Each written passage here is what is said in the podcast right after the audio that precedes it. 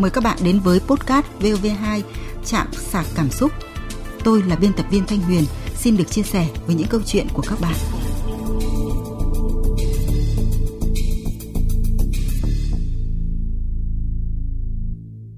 Xin chào các bạn. Các bạn thân mến, nhận nuôi con từ khi mới lọt lòng, người mẹ ấy dù tật nguyền nhưng vẫn luôn cố gắng để cho con có được cuộc sống đủ đầy nhất. Bà đã yêu thương, chăm sóc đứa trẻ khôn lớn, trưởng thành như đứa con do chính mình rứt ruột sinh ra. Không chỉ có vậy, bà còn lặn lội giúp con tìm lại nguồn gốc của mình. Đứng trước sự thờ ơ vô cảm của gia đình ruột thịt đối với đứa con của mình, bà đau lòng khôn xiết. Bà không biết phải làm gì để có thể giúp con mình thoát khỏi mớ hỗn độn trong lòng. Làm gì để gia đình ấy chấp nhận con? Chúng ta sẽ chia sẻ với người mẹ ấy cùng nhà báo, nhà văn Phong Điệp. Trước tiên, xin mời chị Phong Điệp cùng quý vị thính giả nghe lại câu chuyện của nhân vật.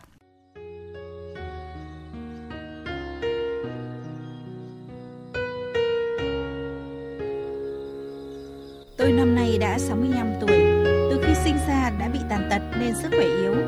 Sau khi học hết trung học phổ thông mười trên mười, tôi ở nhà làm ruộng. Sau được bố mẹ làm cho ngôi nhà tranh vách đất, thậm chí lúc bấy giờ còn chưa có điện. Ở được gần một năm thì tôi được người quen ở thành phố giới thiệu cho đón một bé trai mới sinh một ngày đến trên viện. Từ đó tôi trở thành bà mẹ đơn thân. Có con, cuộc sống của tôi vô vàn khó khăn cực nhọc. Vì vừa phải làm mẹ, vừa phải làm cha, nhưng tôi luôn cố gắng xoay sở, vừa làm ruộng rồi buôn bán thêm để nuôi con. Đồng thời tích góp dần dần để sửa sang lại căn nhà cho đàng hoàng. Đến nay cũng đã ba lần làm lại nhà. Năm hai nghìn không trăm lẻ một, khi ấy con tôi được mười tám tuổi. Điều kiện sống của hai mẹ con rất yên vui. Sau khi nghe hết câu chuyện từ người bạn, tôi quyết định tìm đến nhà họ. Tới nơi chỉ có ông ngoại ruột của con tôi và mấy đứa nhỏ. Tôi bèn vào thưa chuyện về đứa nhỏ đã bị bỏ rơi ở bệnh viện thành phố năm ấy. Ông thừa nhận và còn cho tôi biết thêm về bố đẻ của con trai. Anh ấy là bộ đội, năm đó đóng quân ở gần nhà ông và đã lấy con gái ông. Anh ấy là con liệt sĩ, đang ở với bà nội cách đó mấy chục cây số. Tôi có cho ông địa chỉ của gia đình mình để họ có thể đến thăm nom con cháu ruột của mình. Vậy nhưng, trái với suy nghĩ của tôi là họ sẽ rất đau xót, nhớ nhung cháu của mình và mong biết thông tin về cháu, thì họ lại tỏ ra không quan tâm, không mặn mà. Có lẽ vì thấy tôi là một người mẹ tàn tật khắc khổ chăng? Chuyện ngày hôm đó tôi giữ kín trong lòng, không cho con tôi biết. Đến nay con tôi đã lấy vợ và có hai cháu, một trai, một gái. Giờ mẹ con tôi không làm ruộng nữa, chỉ bán hàng cơm bình dân và vật liệu xây dựng. Cuộc sống không giàu nhưng cũng đủ đầy. Nhiều lần tâm sự với con, tôi biết rằng tình cảm của tôi dành cho con bao nhiêu đấy vẫn không đủ. Con vẫn muốn biết về cha mẹ ruột của mình. Suy nghĩ hồi lâu, tôi quyết định nói cho biết về sự thật mà tôi đã giấu kín bấy lâu nay. Tôi nói sẽ đưa con đến gặp gia đình ruột thịt của mình và cũng cảnh báo nếu người ta không nhận thì con cũng đừng quá sốc. Giữa tháng năm năm hai nghìn không trăm mười tám, tôi dẫn con trai cùng con dâu và cháu nội về gia đình bên ấy. Lúc này ông mới mất, mẹ con tôi gặp được một bác trai. Bác có nói và giới thiệu rất nhiều về gia đình. Sau đó, bà ngoại con trai tôi về. Tôi cũng thưa chuyện về con, đồng thời cũng khẳng định mục đích đưa con lên đây để biết được gốc gác, chứ không có ý nhờ vả hay xin xỏ sự giúp đỡ gì hết. Nhưng bà lại phớt lờ và nói, chuyện cũ thì nên cho vào dĩ vãng, không nên nhắc lại làm gì. Giờ ai cũng có cuộc sống riêng, cứ vậy mà sống thôi. Con trai tôi nghe vậy thì chết lặng. Tôi chỉ biết an ủi con. Có lẽ họ cũng quá bất ngờ nên con cứ từ từ, rồi biết đâu sau này họ sẽ nhận con. Một thời gian sau, bà ngoại, bác trai và một số anh chị em trên ấy cũng đến gia đình tôi chơi và tỏ ý nhận cháu. Nhưng tuyệt nhiên, người mẹ ruột lại nhất định không chịu nhận con. Từ đó đến nay, cô ấy vẫn không mảy may động lòng. Tôi thật sự không hiểu cô ấy thế nào. Liệu có bao giờ cô ấy nghĩ đến đứa con của mình đã bỏ rơi, nay còn ở đâu, sống hay là đã chết? Lúc sống, bên chồng mới, con mới, có chút gì nhớ tới đứa con này hay không? Người mẹ khác thì đi tìm con, đây thì con đi tìm mẹ, mà mẹ cứ làm ngơ để tận hưởng cuộc sống hạnh phúc riêng của mình. Mẹ con tôi sống cách gia đình cô ấy chỉ có hai mươi cây số mà cứ như xa vạn dặm. Tôi muốn con tôi bỏ cuộc để sống cho thanh thản. Nhưng thực tình, một giọt máu đào hơn ao nước lã, và chỉ cần có những người trên ấy về chơi với con là y như rằng con vui và tự hào lắm.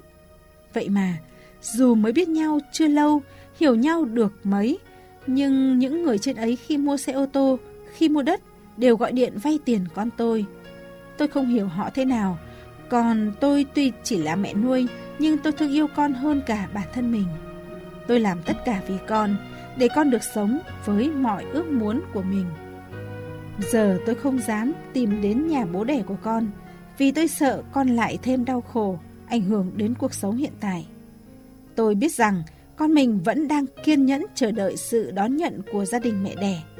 Điều đó khiến con rất đau khổ. Đến giờ tôi không biết hành trình tìm kiếm này của mình là đúng hay sai. Tôi cũng không biết làm thế nào để giúp con trai mình nữa. Mong các thính giả cho tôi một lời khuyên.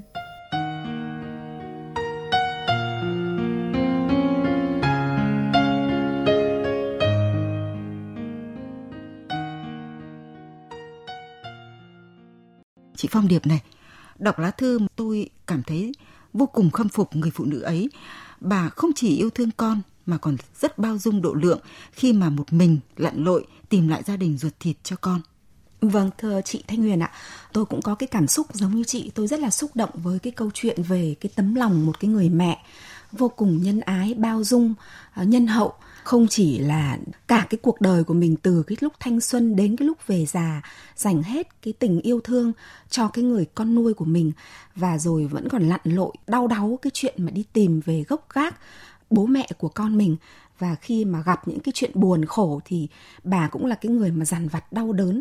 Thực sự là một cái tấm lòng như bác trong cái thời buổi hiện nay vô cùng quý. Và trên trang fanpage của chương trình thì thính giả Nguyễn Thanh Hải có chia sẻ là: tôi thấy em đã làm tròn trách nhiệm của người mẹ, nuôi con khôn lớn trưởng thành, mẹ con đùm bọc nhau trong những năm gian khó. Cho đến nay đã có cuộc sống đầy đủ, thế là tuyệt vời rồi. Còn việc cho con biết nguồn cội của mình, thế là đủ. Còn mẹ đẻ của cháu có nhận hay không thì để cho những người trong cuộc đó quyết định. Theo tôi, với trách nhiệm làm mẹ, em nên động viên vợ chồng cháu sống tích cực, có trách nhiệm với gia đình mình. Còn gia đình mẹ đẻ thì tùy vợ chồng cháu thôi, vì trong cái mối quan hệ này phải do cả hai phía xây dựng. Bạn Tống Thị Tài thì cũng cho rằng là đang yên ổn, cả hai mẹ con bác tự thêm phiền phức cho mình làm gì. Người ta có trọng tình như bác đâu, bác làm thế con trai cũng khổ theo. Giờ nên động viên hai mẹ con sống tươi vui, không phải nghĩ về những người không xứng đáng bác ạ. Chị Phong Điệp nghĩ sao về ý kiến của hai thính giả vừa rồi? Bởi lẽ trong thư người mẹ cũng rất là băn khoăn, không biết là cái việc đi tìm về mẹ ruột cho con của mình như vậy là đúng hay sai. Tôi đồng tình với chia sẻ của hai vị thính giả ở cái ý là bây giờ hai mẹ con bác vẫn cứ nên tiếp tục vui vẻ sống tiếp. Thế con quay trở lại cái câu chuyện mà con nên đi tìm cha mẹ của con mình hay không? Thì cá nhân tôi nghĩ rằng là cái việc đấy rất là nên, bởi vì là bất kỳ một cái đứa trẻ nào sinh ra, cho dù cái hoàn cảnh nó không may mắn như thế nào, từ nhỏ không được bố mẹ chăm sóc nuôi dưỡng, thì cái quyền mà được biết về cái cội nguồn, cái dòng máu của mình, đấy là một cái quyền chính đáng. Thế còn cái việc mà tìm đến và có được như mong muốn, như kỳ vọng hay không thì nó cũng phụ thuộc vào rất là nhiều yếu tố, nhiều những cái điều éo le, uẩn khúc mà chúng ta cũng không thể biết hết được. Thế nên là nếu mà có thể nói một cái điều gì đó với bác, thì tôi muốn nói rằng là bác đã làm tốt nhất, làm đúng đắn những cái điều có thể rồi.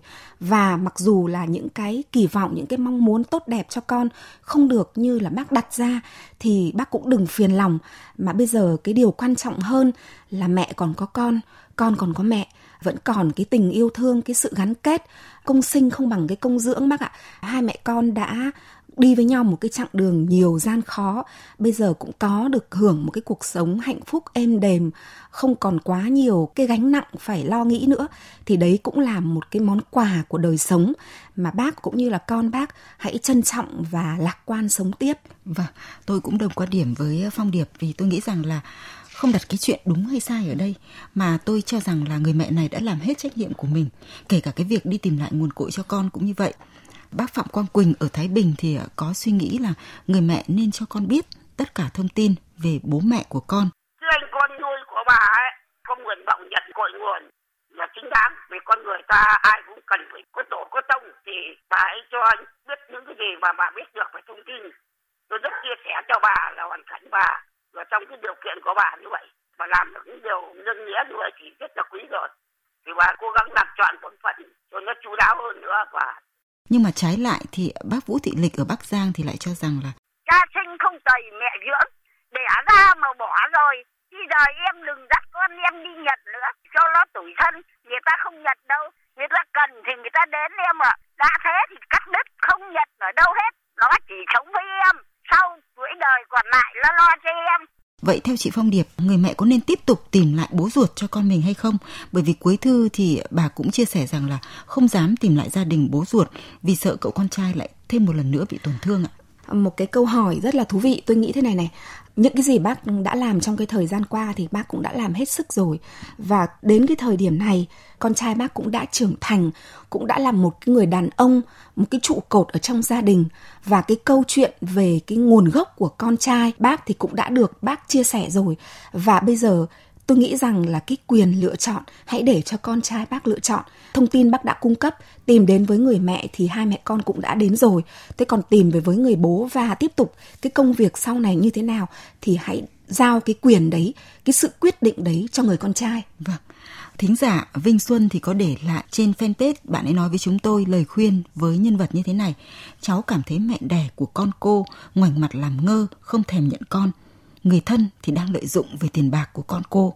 Cô không có công sinh thành, nhưng mà có công dưỡng dục. Điều đó con cô cũng phải hiểu hơn ai hết. Hạnh phúc ngay trong tay mình còn phải đi tìm ở đâu. Chúc mẹ con cô sớm ổn định lại chính mình. Và bác Đinh Văn Vui ở Nam Định có nêu quan điểm. Lần đầu bà đã sai lầm là bà lên mà tìm người ấy. Ông bố đã giả nhời bà. Tôi để ý là nghĩ ra việc này là bà để tin rằng thì nói chung là tốt nhất. Hơn nữa là nếu con trai bà giờ đã trưởng thành, có công an Việt Nam, mẹ con đùm bật với nhau. Bây giờ người ta rất nặng lư năm mươi năm rồi, gây thêm một cái điểm đau khổ cho con bà, và nếu không cẩn thận thì lại gây thương tích chính cho bà.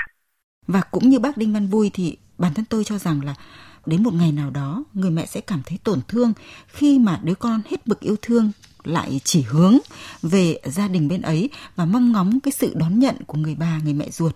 Chị có nghĩ như vậy không? Vâng, đó là một cái dự cảm nó hoàn toàn có thật, bởi vì tôi cũng đã gặp những cái người con mà khi mà còn nhỏ thì cũng không may mắn là cũng không được sống với cha mẹ đẻ, cũng được cho làm con nuôi ở gia đình khác, và đến khi mà trưởng thành thì đúng là các cụ ta nói là một giọt máu đào hơn ao nước lã. Bằng mọi cách thì những cái người con đấy cũng sẽ tìm về cái gốc khác của mình, tìm đến cha mẹ đẻ của mình. Thì cái việc mà tìm về nguồn cội nó cũng rất là đúng đắn. Và cái việc mà cái người con này giả sử như chị Thanh Huyền vừa đề cập, tức là cứ nhất mực hướng về cái phía cha mẹ đẻ của mình, thì tôi nghĩ rằng nó cũng là cái lẽ bình thường của cái dòng máu huyết thống. Nó là một cái sức hút tự nhiên vì khi mà mang cùng cái dòng máu huyết thống ở trong người. Tuy nhiên tôi tin chắc rằng là cái người con ấy sẽ vẫn hiếu lễ, vẫn sẽ yêu thương chăm sóc bác. Bởi vì với tất cả những cái gì mà bác dành cho cậu ấy thì không thể một cái người con nào mà có thể quên đi cái ơn nghĩa, cái công lao to lớn như vậy.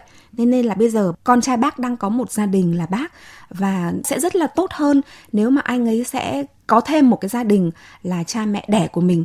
Thế còn trong cái trường hợp mà có những cái điều khúc mắc chưa được giải tỏa và họ không mở lòng, họ đón nhận cái cậu con trai đấy, thì cậu ấy vẫn hạnh phúc vì vẫn còn có bác ở bên cạnh. Vâng, tôi hiểu ý của chị Phong Điệp ạ. Con người ta thì đúng là ai cũng muốn tìm lại cái gốc gác của mình ạ. Nhưng khi đã tìm được gốc gác của mình rồi mà người con trai vẫn biết cái cách điều chỉnh cảm xúc và nhìn nhận thực tế một cách rõ ràng nhất để không khiến người mẹ đã nuôi nấng bao nhiêu năm cảm thấy buồn tủi, thì đó là một cái điều rất là tuyệt vời, đúng không ạ? Dạ vâng, đúng vâng. Như thế ạ. Còn thính giả Pippi tóc dài thì nghĩ rằng là đang yên lành, tự nhiên mẹ con cô lại đâm kim vào chân.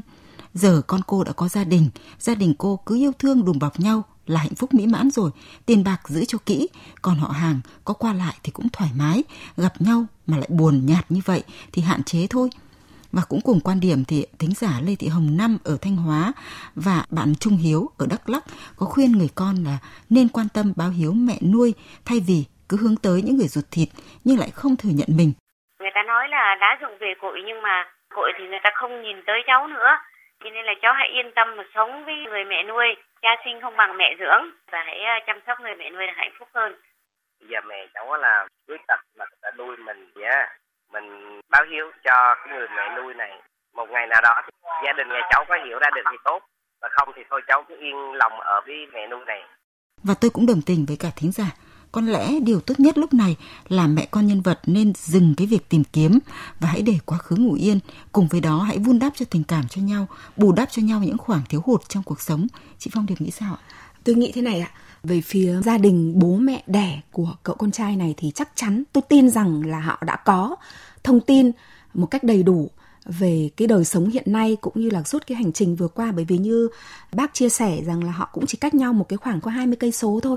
Những cái thông tin trong cái thời buổi ngày nay thì nó cũng rất là dễ dàng. Ừ. Thế nên là nếu thực lòng gia đình bên kia muốn nhận, muốn nối lại, muốn quan tâm, muốn chăm sóc, muốn tạo một cái gắn kết, một cái gia đình thực sự thì họ đã triển khai, chứ không phải là cái sự mà có ý né tránh và cái sự lạnh nhạt như hiện nay. Thế nên là đúng là tôi cũng đồng tình ở cái ý là không nên cố làm gì. Cái tình cảm nó phải đến từ hai phía, chứ còn một bên thì cứ tìm kiếm, một bên thì cứ vun sới, còn một bên thì cứ đẩy ra, thì nó cũng sẽ chỉ làm cho chúng ta tổn thương mà thôi. Thế nên chúng ta hãy sống với cái hiện thực hiện nay bằng lòng và vui vẻ với cái hiện thực hiện nay. Bởi vì rõ ràng là những cái nỗ lực của bác và con trai bác cũng đã có những cái trái ngọt, cũng có một cái cuộc sống đầm ấm hạnh phúc. Đấy là cái điều đáng quý rồi. Thế còn cái việc mà cứ tìm bằng được để rồi mà phải nhận lấy những cái sự từ chối phũ phàng, nó cũng làm cho mình đau đớn, mình suy nghĩ, mình dằn vặt. Có thể một cái thời gian nữa, những người cha, người mẹ đẻ đấy có thể họ cũng có những cái sự thức tỉnh hoặc là có những cái sự thay đổi trong cảm xúc, trong cái cách nhìn nhận để họ quay trở về. Thì lúc đấy thì cái việc mà mở lòng, đón lấy nhau, nắm lấy bàn tay nhau thì nó cũng chưa muộn. Chứ còn bây giờ thì những cái gì đã làm thì bác và cũng như con trai bác cũng đã làm rồi. Chúng ta không có cái gì mà còn phải băn khoăn, còn phải phiền muộn nữa. Bây giờ chúng ta hãy lạc quan và sống tiếp cái cuộc đời phía trước. Vâng, chúng ta đã dành những lời khuyên rất là thấu tình cho nhân vật của chúng ta cũng như là người con trai của bà. Và tôi rất muốn là chị Điệp có một lời khuyên hay là một lời chia sẻ nào đó với bà mẹ ruột của nhân vật được không? Tôi không biết là các bác có những cái câu chuyện gì trong quá khứ mà phải chia tay, chia lìa cái đứa con mình đẻ ra. Đấy là cái nỗi đau của đứa con và cũng là cái nỗi đau của cả cha cả mẹ nữa. Nhưng mà cái thời gian nó cũng đã qua rồi. Tôi nghĩ rằng những cái vết thương, những cái nỗi đau nào thì nó cũng sẽ lành thôi. Mặc dù nó cũng sẽ còn để lại những cái vết sẹo trong tâm hồn của chúng ta. Nhưng bây giờ khi mà đứa con đã trưởng thành rồi, mong muốn tìm về nguồn cội của mình rồi, thì hãy mở rộng vòng tay. Cái tình yêu thương trao đi bất cứ lúc nào cũng vẫn là kịp thời, cũng vẫn là cần thiết. Đứa con đã mất cha mất mẹ một lần rồi, đừng để cái đứa con đấy thêm một lần mất cha mất mẹ ở trong cái lần tìm về nguồn gốc của mình. Vâng, xin cảm ơn nhà văn, nhà báo Phong Điệp với những cái chia sẻ vừa rồi. Vẫn biết rằng là tình cảm máu mủ ruột thịt là điều không thể chối bỏ. Hiển nhiên, những người con nuôi đến độ tuổi trưởng thành nhất định sẽ mong muốn tìm về nguồn cội của mình. Tuy nhiên trong mọi trường hợp, người con ấy cũng nên nhìn nhận thực tế, cân bằng cảm xúc để không làm tổn thương đến người đã yêu thương, nuôi nấng, chăm sóc anh ấy từ bé. Tình yêu thương thì không có giới hạn và cũng không có loại trừ, nhưng đừng mải miết tìm kiếm những cái vô định để rồi làm mất đi thứ tình cảm chân quý trước đó. Hy vọng với những phân tích, chia sẻ từ nhà văn, nhà báo Phong Điệp cũng như của các thính giả, mẹ con bác sẽ tìm được cách giải quyết thỏa đáng nhất